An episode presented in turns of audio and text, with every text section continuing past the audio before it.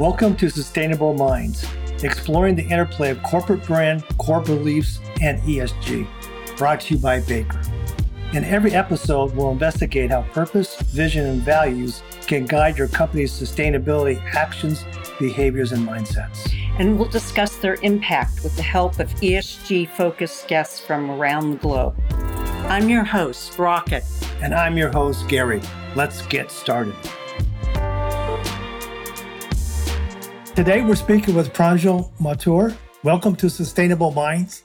Great to have you today, Pranjal. Great to be here, Gary. Thank you very much. You're very welcome. Congratulations. You just started a new gig. Yes, right? I did. Yes, the uh, climate risk and strategy analyst at KPMG. Thank you. Uh, at KPMG, you're responsible for several things ranging from project delivery of various sectoral clients on climate related topics research on climate finance and regulatory developments, and relationship building across stakeholder network. Terrific. Yeah, we're going to talk about that. You're also the youth ambassador for Unite 2030. And I love this. It's a global platform that empowers the next generation of global citizens to change the world by 2030. Yes. We need that. Unite 2030's goal is to eliminate poverty, inequity, injustice, and climate change by 2030. Prior to KPMG, you were an ESG analyst at 8Versa. 8Versa is a sustainability consultancy focused on delivering strategy, planning, implementation, and compliance. March 2020, you were an ESG intern at Ernst & Young. My notes say that was a catalyst for your career. So that's another great thing we're talk about. You have a Master's of Science in Environmental Technology from Imperial College in London. And while you were there, you were the environmental writer for the college newspaper. And you got a Bachelor's of Engineering in Chemical and Environmental Engineering from, I don't know, Kunst? How do you pronounce that? Unfortunately, it's not easy acronym. We just say HKUST. Just oh, I could have said that. I could have said that. So, welcome. Thank you so much. Great to be here. Mm-hmm. Yeah. So, my notes tell me that something special happened, something pivotal happened while you were an intern at Ernst Young. What was that? So, I guess to put into context, that time I was doing my undergraduate, as you said, in chemical engineering. And full disclosure, I was a really bad one, and I'd still make a really bad one. And I think that was around that time when COVID had just started sort of hitting everyone and uh, led to lockdowns as well. I was in Singapore at that time. And I think around that time, I really got thinking about what I'm doing in that degree. And that internship just happened to work out. It was really one in a hundred lucky situation. And I think through that experience, I really got exposed to the corporate world. I got exposed to sustainability. I got exposed to how it's not just some niche topic that activists are thinking about. It's not some esoteric idea in uh, literature. It's actually a very rigid and at the same time flexible part of the corporate structure. And I think from there on, it became clear to me that this is what I want to do. And I think if it weren't for that internship, I would probably be a lousy engineer somewhere. Well, yeah, I love that EY's positioning on sustainability is reflected in its purpose statement, which is building a better working world because they seem to be from all sides trying to make a positive impact on society, the economy, and environmental through its services and operations and actions, which a lot of people aren't consistent and it's not all aligned. I can see how you were inspired. Yeah, absolutely. So here's a question I always ask, and I'm just really curious. When you were a young hmm. boy, what did you like to do? I think yeah. uh, when I was a young kid, I probably just enjoyed a lot of watching sports, but not really playing the sport. So I think that was just my life. Honestly, I like watching sports. I like eating food while watching sports.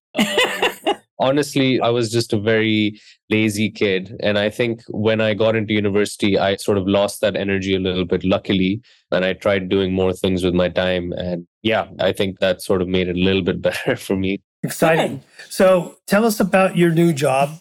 Why did you choose to go here? And what inspires you about what you're doing?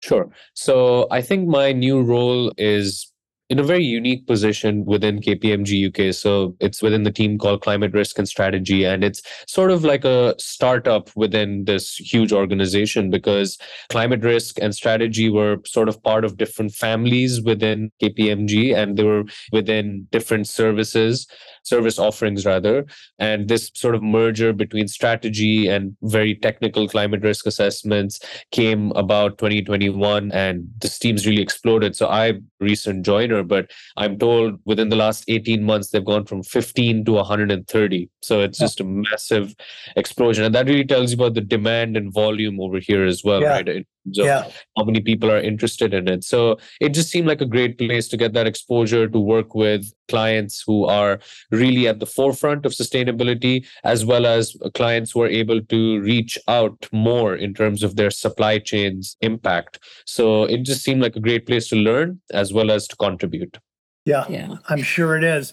And the description here, it says that uh, relationship building across stakeholder network is part of your responsibility. I'm not really clear. Is it relationship building with the clients or is it relationship building within KPMG? Well, it's a little bit of both. So I think when you're working with clients, a lot of the times the way clients are sort of working on projects is essentially through old relationships that partners have or that associate directors have. And those relationships are incredibly valuable in terms of being able to be honest and being able to give a reasonable suggestion. Quite often, what happens in the corporate world is you have clients who aren't sort of well known to the service provider. And because of that, there's a certain barrier in where you're only working for the fees. But in this case, the way KPMG has structured themselves is they're really looking to get to know the people they work with. And at the same time, internally as well, it's a huge part of the team. So climate risk and strategy gets to work with uh, the finance team. They get to work a little bit with supply chain. They get to work a little bit with the tech side of it. So within the team as well, there's a lot of cross collaboration. And I think that's one point I missed in your earlier question, which is interdisciplinary is a key word here. It's an interdisciplinary team. It's Yeah. a team that has a huge outreach. Yeah. And, and actually, it's sort of a reflection of what ESG can do within a company in the sense of being a collaboration and a hub where everyone has a seat at the table from all these siloed departments. And you really get that cross fertilization that you often don't get. I mean, we used to do annual reports 30 years ago before the internet when it was really important document for a company and we'd work with the CEO and the CFO and maybe the top person of corporate communications but that's it we did not interview subject matter experts from different departments and getting everyone's input and then I think that's sort of where there's such an opportunity for innovation when you have that that meeting of minds and people being fed new perspectives that then change their job and how they're doing it. So it's funny when you talk about your relationship and the collaboration with KPMG, it's actually the same and reflected of what you're doing for your clients. Yeah, absolutely. I think you're absolutely bang on in terms of how our sort of internal strategy of collaborating within the teams is sort of reflected in the output as well, right? And it becomes more clear how we're coming up with that output. And what I'd also just add as a quick note is I like to think that that sort of interdisciplinary side of the consulting world, uh, or at least let's say the big four, it tends to come out through strategy consulting typically, right? Because strategy, you're looking at basically anything and everything that is the business. And I think climate strategy or climate consulting is the new strategy consulting because everything a business does, everything a business thinks about ties into climate. There's no escape actually at this point, right? Everyone has to think about it. And it's good to see that. So I think it's something that we're going to get used to seeing more of. We're going to start hearing people who we never expected to hear climate from coming into Daily Dictionary.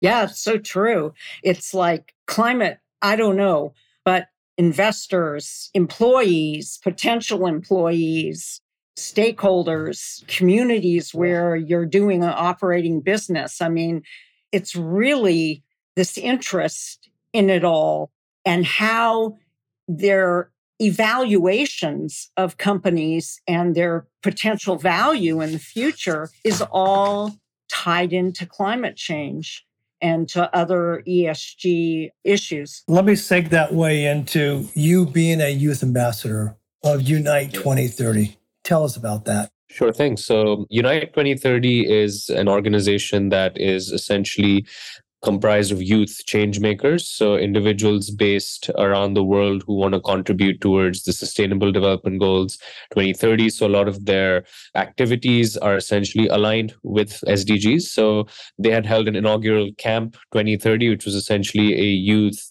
consortium if you'd like to call it of activists around the world or at least individuals who are making change in their communities.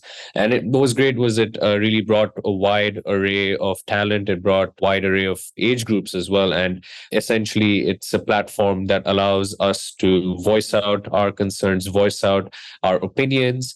And if we're actually involved in any other project really we can tell unite 2030 about it. They're happy to share the information for us. They're happy to communicate ideas help happy to connect us with people so while I was there for the camp last year in New York, we essentially got to present a lot of our ideas to individuals who were very closely tied in the United Nations. So that real connect was what I think I valued the most, as well as the community that was created out of it. Absolutely wonderful people, and uh, really enjoyed just being until date being connected with them. Do you know what the scale of this is? How many young people are involved in this? How many countries? I think countries I remember. So I think it was somewhere between 30 and 40 different countries. I hope in 2030 don't get mad at me for giving yeah. the wrong number but it's somewhere in that ballpark. I definitely covered six continents. I remember that. And I think the number of people is definitely in the thousands. It's not something I remember off the top of my head, but it's definitely in the thousands spread across six continents. They have ambassador programs that's for young people to basically get involved in local community change making. And then they have this network essentially, which allows you to mm-hmm. learn from each other. And then they keep the camp that I was talking about that's effectively held once a year and that's where you go and you have almost a hackathon type uh, experience where you're intent you're put into an intensive environment you need to come up with a solution and then you present that. I just find this so fascinating and it makes me very happy to hear about these things because it's a real sign of hope in the future and a lot of people caring and a lot of people wanting to be a part of the solution here and on all the different fronts of eliminating poverty, inequity, injustice, and climate change. All really, really important issues. Yeah. And with at least in the United States, how ESG has begun to be politicized in such a detrimental way. We need more organizations like this and more young people speaking out and taking action. So that's really important. I was reading an article just yesterday which was very i was surprised. It was it really made me think a lot about a lot of things. I think it was in the herald and it was about trends with millennials. And they mm. went across like all the different things that they are doing or not doing that this quite extensive research showed me I mean, that they had done was the basis of it. And they were saying things about like buying brands and being consumers and how really the numbers show that that these people are paying attention and they are being loyal to brands and companies that they think are really taking sustainability seriously as well as a, a number of other things that it was saying that was just so encouraging, so encouraging. Yeah, they're going to be a really important part of change. And we certainly need it. I mean, we need to get a lot more of them into uh, government positions so that we can see the changing of the guards and have people who are really, rather than looking out for their own power and status quo that they're doing the will of the people and good for the planet. It's slightly scary what is going on. if, I may ask you guys, actually, like, uh, what are your opinions on sort of the political angle around uh, ESG ratings in the US? You know, I guess I'm again sitting in the UK, so obviously it's just articles that I'm reading, but you guys are living there and uh, experience that. So, how does that sort of affect a conversation on ESG in the US? I think it's a complex issue. Some people that are just getting into it are kind of confused as to where to start. The SEC is coming out with guidelines in June, and that will help in part. I think the consolidation of some of the rating groups, SASB And frame, yeah, frameworks. frameworks, Yeah. SASB integrated with Yeah, IFRS or Yeah. something. Anyways, they're all consolidating and a lot's going on. The thing about, I mean, those are the frameworks really for reporting, but also the ESG rating agencies. What I find troubling and is because they weigh different ESG issues. A company can score high with one and low with another. And unless you're really educated to know how those different rating agencies proprietarily weight their whatever, their concerns, I just wonder if they're meaningful in the end of the day. And as well as the fact that all of these things are just a piece of the puzzle, because what Gary and I are extremely interested in is more of a comprehensive picture of ESG, where you're not just doing the ESG report siloed, but you're considering and wanting people to communicate with transparency a lot more subjects that we don't necessarily think of. But for instance, their business model, their models of their product development, their strategy, the governance, the overview of external environments and their performance and their outlook. And unless those things are consistent with what they're doing as far as ESG actions, I think that's more meaningful to really know if a company is greenwashing or not. I don't know. So I find the rating agencies a little bit problematic because we work with clients, and that's always something they always say, well, you can help us get our ratings up when you do our report. And it's like, well, you have to understand. I mean, some of them you don't really want. I mean, you're not going to score, they aren't apples to apples. Yeah. And what in the UK? Do you have similar, are they similar organizations that we have in the United States? So you have MSCI and Sustainalytics. And so what other ones do you consider important? Yeah, so I think we have MSCI, Sustainalytics, S&P are the sort of big ones. I think Fitch also has some really good ESG ratings sometimes. But no, I think uh, going on your point about sort of ESG rating firms being problematic or rating firms being problematic at large, I think that's bang on. And I think the academia supports exactly what you're saying as well, because there's this huge divergence within ESG ratings. Actually, there's often what's referred to as a raters effect, which is essentially if within a rating there are 10 criteria and for nine they've given you a good score, the 10th they'll just give you a good score because they've given you a good score in the nine. And that causes artificial inflation of ESG ratings, or in some cases can even cause artificial deflation of ESG ratings. So really finding the truth is sort of a rabbit hole almost. You have to really go down deep into their methodology document and on, on like page 36 of 75 you might realize oh that makes sense i see why that's happened so i think you alluded to this as well which is esg ratings are not a singular data point that should be used to reflect environmental progressiveness on its own. It's a part of the puzzle. It's definitely something that's useful for increasing investor confidence. It's definitely useful for having capital flow progressively over time but it's not the only thing on the merits of which you should be identifying risk. And I think the best example of that is when we look back at the 2008 financial crisis, right? It was very easy for credit rating agencies to come out and say, it's our opinion. I mean, that was something that the CEO of one of the big firms said in Congress, in front of Congress, that it's our opinion. And they were specifically referring to opinions on essentially some debt issuances. So I think at the end of the day, it's very important to take ESG ratings with a grain of salt. It's a part of the puzzle, it's a part of identifying materiality risks, but it is not something that should be the sole point of identifying a risk. Well, you just used a word that I use a lot in our corporate branding business. I want to get into the heart and soul of a company. And not only at the leadership, which is critically important to understand there, but then the whole company and notions around purpose, real purpose. Why do they exist? What's the difference they're trying to make? What are their values? What are the behaviors, actions, mindsets associated with that?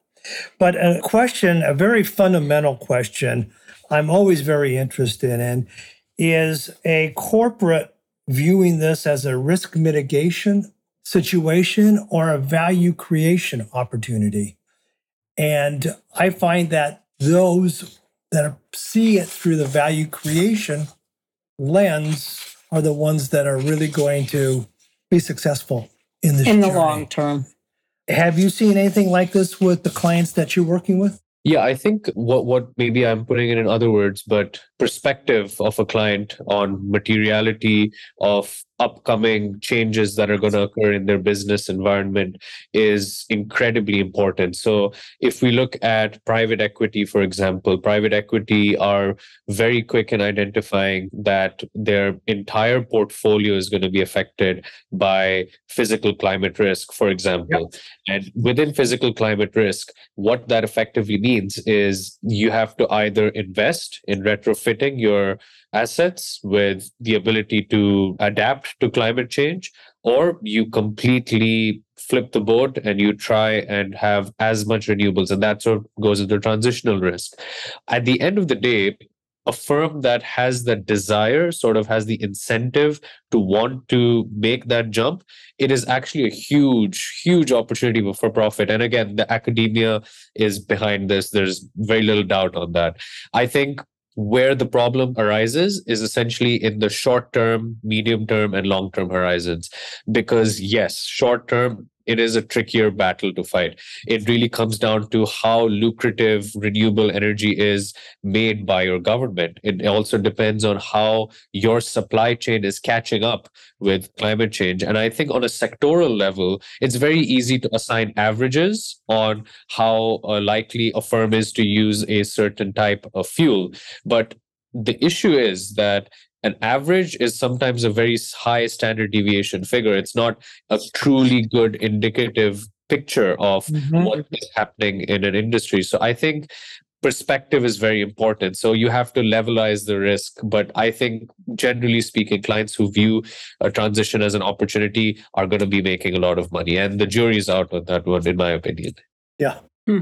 And what is, if you see I mean, the companies, like we've just recently in the United States had a lot of the big oil companies who had made the commitment for net zero all of a sudden in their earnings call say that they're dialing back their investments in renewables and in basically the transition tools that you're talking about. And they want, you know, basically between the lines, they want it to stay status quo and they're going to go all in until it's over. And how do you determine or how do you hold those companies accountable when they first commit to certain things that look like they're going in the right direction. And then they make some of these reversals along the way. And talk to me about greenwashing. Yeah. So I think greenwashing is fundamentally one of the biggest challenges that are going to arise within the next five to seven years because a lot of capital that has been allocated at the moment is either going to be due for payback to the investor or is going to be due for checking on a performance target. But talking about oil and gas companies in particular, I think there's a lot of what is we can broadly call sustainable debt, let's say green bonds or sustainability linked loans that have been allocated to oil and gas firms. I think one of the issues is that if we're looking at a ex ante declaration of this is the exact use of proceeds and that this is what's going to be achieved, at the moment, oil and gas firms are going to have a trickier time in being as ambitious. So what's to combat that we've had the advent of sustainability linked loans which is essentially that we'll tell you we will achieve a certain sustainability performance by the end of this or by the payback period of this debt but don't worry about how we get there, which is also very prone to greenwashing. Don't get me wrong. But I think it comes down to the sectoral specifics. So, for an oil and gas company that is going through a very rapid transition, and for oil and gas company, we know through CP, uh, CPD data that they're supposed to have a sharp decline in emissions in the next four years. And that sharpness of that decline is much sharper than it has been before. So, we know that they will be having a sharper decline as per their So I think when we're looking at greenwashing risk, we have to be careful about how oil and gas companies are using these debt instruments. If they have reason for achieving a sustainability performance target that is well suited to their ambition, then yes, we can say verifiably that they will be having a positive impact.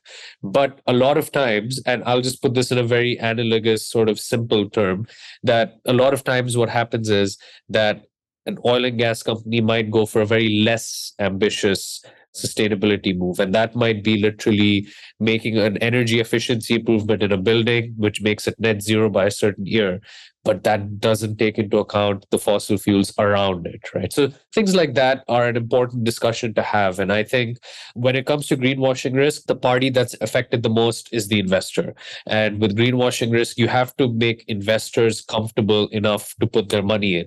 Because if they aren't comfortable enough to put their money in, then none of this matters. Because at the end of the day, money is the way we would be able to achieve any of these targets tangibly. So I think with long story short, with oil and gas firms, it's complicated, but I think as a consultant as well as as an individual, we should be checking very, very carefully what's going on with oil and gas companies and we with any other sector, to be honest. So it's important to just be able to take a deep dive into data sometimes. Well, I know in Europe, they always took the value of their brand on their books. And the United States, people didn't, now they do, but 10 years ago, 15 years ago, they didn't do it the same way as Europe. But it seems like now, when people are taking that value and the equity of someone's brand really means something, that you're really taking a huge, much more of a gamble with your reputation and brand that actually is a financial impact when you participate in some kind of greenwashing. Although one of the reasons is because they're just so used to being able to spin things their way, and that the movement of transparency and truth rather than a spin is what we're moving towards with regulation, definitely. But we've witnessed it over the years working for public companies. That's what we focus on. And we do corporate branding as well as ESG reporting. So it's a pretty serious issue. It is, yeah. And I think on, in terms of sort of regulatory forces that would make greenwashing reduce. I think in the EU recently created an initiative for essentially identifying the legal definition of what exactly greenwashing is. And they have a taxonomy as well, right? So that sort of helps them understand a little bit better but I think when it comes to greenwashing, yes, regulation is important, but it has to be a behavioral change as well. It yes. has to be about identifying the facts that are pertaining to environmental impact with more sort of scrutiny. So, an example that I could give is a life cycle assessment. So, life cycle assessments are still very rare within the financial space almost never occur but a life cycle assessment at least in its current form is a pretty good indicator of what the emission lifespan across a product is going to look like and it's not about data in availability as much. There is data in availability, but what's more important is just the demand for the data in the first place. And I think if there's more demand for the data, there'll be more suppliers of the data as well, more individuals and firms that'll be able to identify the data sets, carry out and through artificial intelligence, machine learning, name it, be able to give that data. And if that data becomes available to investors as a very credible data point, it becomes easier to reduce greenwashing. So that's actually sort of something on the tech side of ESG, right? I think uh, in the US, I know for a fact ESG tech is quite well developed and it's starting to get more development. But I guess on greenwashing, I do feel reg is important, but has to be behaviors as well. Yeah, I agree. And we've had some recent also, I think, with regulation. I mean, the fees that they're charging, the regulatory consequences uh, also, unfortunately, because everything is run by money, they also are being scared of and paying attention to a little. But I think definitely that building of credibility with investors and stakeholders and is huge because we see it even in the ESG reporting that we do that we're always saying to people, even if you've made your goals, you have your strategy, if you aren't performing well, tell them why, but tell the truth. And you get credit, even though you didn't reach your targets. I think that's what it's really all about is tell the whole story and you're building credibility, if nothing else. Yeah, transparency is king, as many people have said. It is yeah. the fundamental basis on which all business can and should operate. So I completely agree with that. Yeah. Uh, well, in the United States right now, with so much disinformation, it's scary. It is, it is actually. And I guess that's where, again, tech companies also do have an important role to play. So there's sort of understanding on what exactly the truth is sometimes. Yeah. Yeah. Yeah. But that goes back to behaviors and what's at the core of your character and who you are as a group, as an entity, as a tribe, or and as a corporation. Well, and again, getting back to money meaning something to these corporations, it's their compensation packages. And are they tied to ESG performance or not? Yeah, that's a very good point. That is very true. You know, I, suspect that a lot of the sort of Western investment world is still not tying performance related ESG. I, I oh, they're they're going to drag their feet as long as they can. Are you involved in biodiversity? Yeah, I am trying to get more involved in it. It's space that I've recently discovered and I'm trying to learn more. Tell us about that. Sure. So biodiversity is sometimes sort of called as the next big thing. It's also referred yes. to as climate 2.0 the third wave whatever you want to say but i think biodiversity is something that conservation science has identified quite well quite cogently in terms of data at least but effectively for a financial perspective biodiversity finance is effectively finance that is at least not harming biodiversity or creating a positive impact on biodiversity. So, biodiversity over here has a very broad definition, but effectively in any financial investment, if there is a certain change being created in the environment, what we want to account for is the negative externalities being created on biological life around it. And that's obviously any kind of plant species, any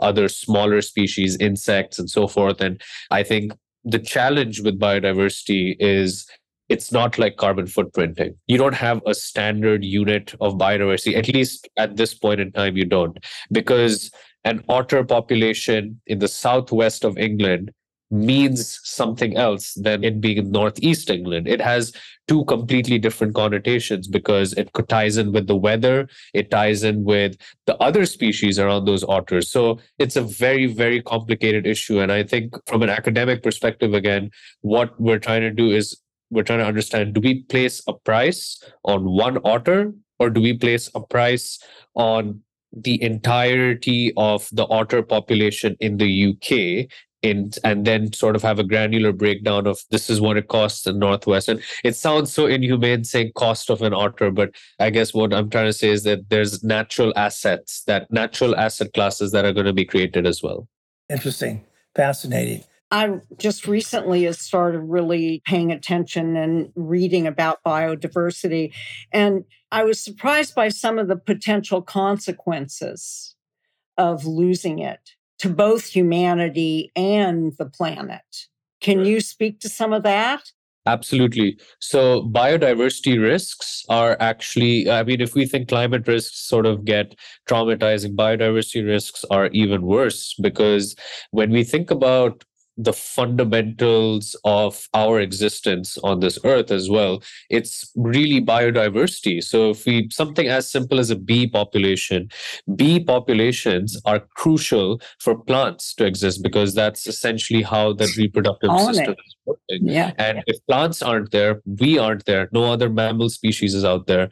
And that is a scary fact if you think about it because what if a farmland or a building that we're trying to construct somewhere is removing bee populations or i've just taking with the bee example if those bee populations aggregate in reduction around many areas that's going to lead to a plant population reduction. So the cascading effect the domino effect that comes out of biodiversity is petrifying honestly and it is something that we should be taking very very seriously.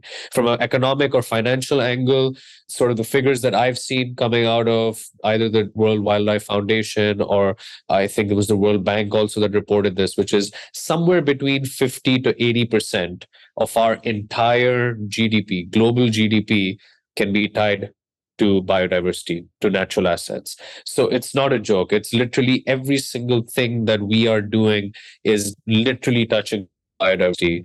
And affecting our survival. I mean, decline in food security. I mean, just as you say, I mean, you eliminate the pollination on the plants, you eliminate certain food sources like immediately. it's scary. That's It's definitely scary. One of the things in biodiversity is the establishment of what's called the TNFD, the Task Force on Nature Related Financial Disclosures. And they've come up with sort of a good framework for identifying the risks associated to biodiversity. And I had the opportunity to actually meet the head of the TNFD. And there's this one quote that he said that sort of helped me feel a bit better, which was that biodiversity is 10 years behind climate change, but it's moving 10 times as quickly, which in effect means that on a regulatory reporting supply chain level, because we've sort of had to work really hard in figuring out data on a climate level, we're able to translate those skills relatively easily to Mhm. biodiversity. And this is across the finance sector, across FMCGs, across investor circles as well. So I guess if that helps someone out, Yeah. uh, that's a bit That's a better. great way to look at it. What is the current discussion about climate change and why it's important for people to really understand? I guess from my perspective, so I obviously involved in the corporate space, but I also volunteer. So I do get a taste of both. And I think climate change is still sometimes viewed as a very peripheral issue. It's still not sometimes understood in magnitude. And that's because the science is difficult to communicate. If we go around telling individuals who really haven't studied science, who really haven't really thought about these issues, that we need to limit global emissions by 1.5 C.